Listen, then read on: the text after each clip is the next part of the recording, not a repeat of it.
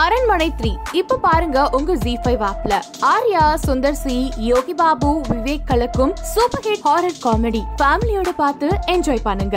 நயன்தாரா நடிப்புல அடுத்ததா வெளிவர போற படம் தான் கனெக்ட். ஆமாங்க இந்த படத்துக்காக மக்கள் வந்து ரொம்ப ஆர்வமா இருக்காங்க. காரணம் என்ன அப்படின்னா இதுக்கு முன்னாடி அஸ்வின் சரவணன் இயக்கத்துல நயன்தாரா நடிச்ச படம் மாயா. மாயாக்கு தனி set of grace and fan base இருக்கு. அதே டீம் அப்படிங்கும் போது மக்கள் மத்தியில ஒரு பெரும் எதிர்பார்ப்பு இருக்கு அப்படின்னே சொல்ல முடியும். ஆனா இந்த கதை வந்து பாத்தீங்கன்னா சமந்தாக்கு சொல்லப்பட்ட கதை. ஒரு சில காரணங்கள்னால சமந்தா பண்ண முடியாதனால நயன்தாராவை ரீப்ளேஸ் பண்ணிட்டாங்க அப்படிங்கிற ரூமர்ஸ் எல்லாம் போயிட்டு இருக்கு ஆனா இப்போ சோர்சஸ் என்ன சொல்லுது அப்படின்னா டைரக்டர் அஸ்வின் சரவணன் அதுக்கப்புறம் சமந்தா ரெண்டு பேருமே படம் பண்றதா இருந்துச்சு. அந்த படத்தை சோனி பிக்சர்ஸ் தயாரிக்கிறதா இருந்தாங்க. ஆனா லாக்டவுன் காரணமாக வந்து பாத்தீங்கன்னா அதுக்கப்புறம் அந்த ப்ராஜெக்ட் பத்தி டிஸ்கஸ் பண்ணவே இல்ல. சமந்தா அவங்க வேலைகளை பார்க்க போயிட்டாங்க அஸ்வின் அவர் வேலைகளை பார்க்க போயிட்டாங்க. இதனால அந்த ப்ராஜெக்ட் வந்து நடக்காமே போயிடுச்சு. ஆனா வந்து பாத்தீங்கன்னா வந்துருக்க ரூமும் உண்மை கிடையாது. நயன்தாராக்கு கொடுத்த கனெக்ட் திரைப்படம் முழுக்க முழுக்க புது ஸ்கிரிப்ட் தான் சமந்தாக்கு சொன்ன கதை கிடையாது அப்படிங்கிற மாதிரி சொல்றாங்க. சோ யாருக்காக யார் சொன்ன கதையோ அஸ்வின் அஸ்வினோட இந்த கனெக்ட் படத்துக்காக மக்கள் பயங்கர வெயிட்டிங்ல காத்துட்டு இருக்காங்க ஏன்னா இதுக்கு முன்னாடி மாயா கேம் ஓவர் போன்ற ரொம்ப த்ரில்லிங்கான சுவாரஸ்யமான படங்கள்லாம் கொடுத்துருக்காங்க. சோ அதனால கனெக்ட்டுக்கு ஒரு பெரிய எதிர்பார்ப்பு இருக்கு அப்படின்னே சொல்லலாம். சோ நீங்க கனெக்ட் படத்துக்காக எவ்வளவு வெயிட்டிங் அப்படிங்கறத மறக்காம கமெண்ட்ல பதிவு பண்ணுங்க. நயன்தாராக்கு பேக் டு பேக் வந்து பாத்தீங்கன்னா நிறைய படங்கள் இருக்கு. அந்த வரிசையில நயன்தாரா சமந்தா நடிக்கிற படம் தான் காத்து வாக்குல ரெண்டு காதல். அதுல விஜய் சேதுபதி ஹீரோவா பண்ணிருக்காங்க. சோ காதல் தினத்தை முன்னிட்டு வெளிவர போது சோ நீங்க எவ்வளவு வெயிட்டிங் அந்த படத்துக்காகவும் அப்படிங்கறத மறக்காம கமெண்ட்ல பதிவு பண்ணிட்டு மறக்காம சினி உலகத்துக்கு லைக் பண்ணுங்க ஷேர் பண்ணுங்க சப்ஸ்கிரைப் பண்ணுங்க. அவருக்கான ஒரு பெர்ஃபார்மன்ஸ் அதாவது ரொம்ப ஈஸியாக நான் வந்து ஒர்க் பண்ண ஒரு ஹீரோனா வந்து அது இவர் தான் ஏன்னா எஸ் சூர்யா சார் வந்து அவ்வளோ மெனக்கிடுவார். அவர் அவர் நடிக்கணும்னா அவ்வளோ அவருக்கு டைலாக் ஒரு வாட்டி செக் பண்ணுவோம் இது பண்ணுவோம் அது பண்ணுவார் பயங்கரமாக இருக்கும். இவர் அப்படி கிடையாது. இவர் அப்படி ரொம்ப it's it's so casually done இப்போ டப்பிங் பேசும்போது கூட அவ்வளோ கேஷுவலாக இருக்கும். So it's it's delight to work with it அப்படி உள்ள ஷார்ட்டுக்கு வந்துட்டாருன்னா இட்ஸ் ஜஸ்ட் மேட்டர் ஆஃப் ஒரு ஒரு டேக் தான் போகும். மேக்ஸிமம் டெக்னிக்கல் ஃபால்ட்னால ரெண்டாவது டேக் போகுமே தவிர இவரால் ரெண்டாவது டேக் போனதாக வந்து சரித்திரமே கிடையாது. அதான் சரிங்க தலைவன். அந்த மன்மதரில் வந்து அந்த சிங்கிள் ஷாட்டில் வந்து அவர் அந்த அழுவுறது இருக்குல்ல அந்த சீக்வன்ஸ் வந்து மைண்டில் வந்து எல்லா சிம்பு ஃபேன்ஸுக்கும் இருக்கும்.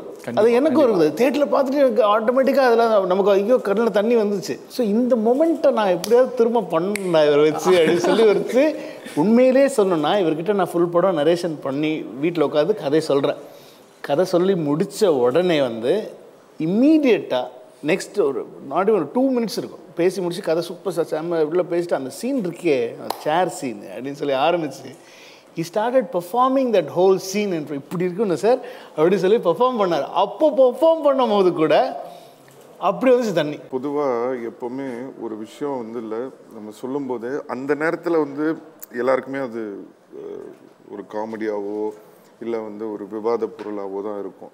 நான் அதை பற்றி நான் கவலைப்பட மாட்டேன். ஆனால் நம்ம சொன்ன விஷயம் அது ஃப்யூச்சரில் நடக்குதா இல்லையான்றதை மட்டும்தான் நான் பார்ப்பேன். கண்டிப்பா. ஸோ அது எல்லாமே நடந்திருக்குன்றது தான் முக்கியமான ஒரு விஷயம். அதை நம்ம காப்பாற்றணும் ஸோ அது ரொம்ப முக்கியம். நான் சொன்ன மாதிரி தான் நம்மளுக்கே அந்த நம்பிக்கை நம்ம நம்ம மேலேயே நம்ம நம்பிக்கை வைக்கலனா ஏன்னா எனக்குன்னு நான் சொல்லலை எல்லாருக்குமே நான் சொல்கிற விஷயம் என்னென்னா சுற்றி இருக்கிறவங்க என்ன சொல்கிறாங்க உலகம் என்ன சொல்லுது?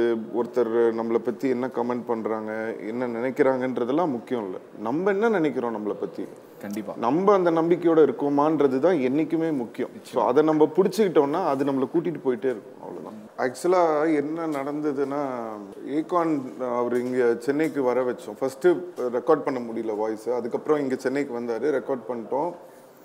வீடியோலாம் ஷூட் பண்ணிட்டோம். அந்த ஃபுட்டேஜ் வந்து காணோம். அது யாரோ அது எப்படி மிஸ்பிளேஸ் ஆச்சுன்னு தெரியல. பட் குட் நியூஸ் என்ன அப்படின்னு சொன்னால் பை காட்ஸ் கிரேஸ் ஒரு லாஸ்ட் டூ மந்த்ஸ் த்ரீ மந்த்ஸ்க்கு முன்னாடி தான் அந்த ஃபுட்டேஜ் திருப்பி கைக்கு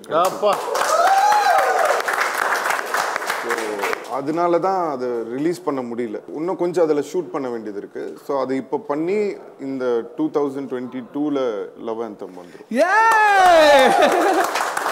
so all we need is pyaar prema kaadhal so super lovely பாடணுமா? O. All we need is pyaar prema kaadhal kaadhal all we need is pyaar prema kaadhal kaadhal wow wow wow super நல்லா நடிப்பீங்களாமே? Next இப்ப நடிக்க போறீங்க. ஏமா நீ என்னமோ நான் இது வரைக்கும் நடிக்காத மாதிரி சொல்லி இல்ல நடிச்சிருக்கீங்க. ஃபுல் ஃபிளெஜ்டா சொல்றேன். ஃபுல் நான் வந்து அப்பப்போ நடிப்பேன் அது வந்து நல்லா இருக்கும். நான் ஃபுல்லாக நடிச்சா தாங்க மாட்டேங்க நீங்களாம் நம்ம படம் ஸ்டார்ட் பண்ணி ஒரு ஒன் வீக் தான் ஒர்க் பண்ணியிருப்பார் அவர். அதுக்கு முன்னால் அவருக்கு அந்த பீஸ்ட் படத்துக்கு போக வேண்டிய சுச்சுவேஷன் வந்துச்சு.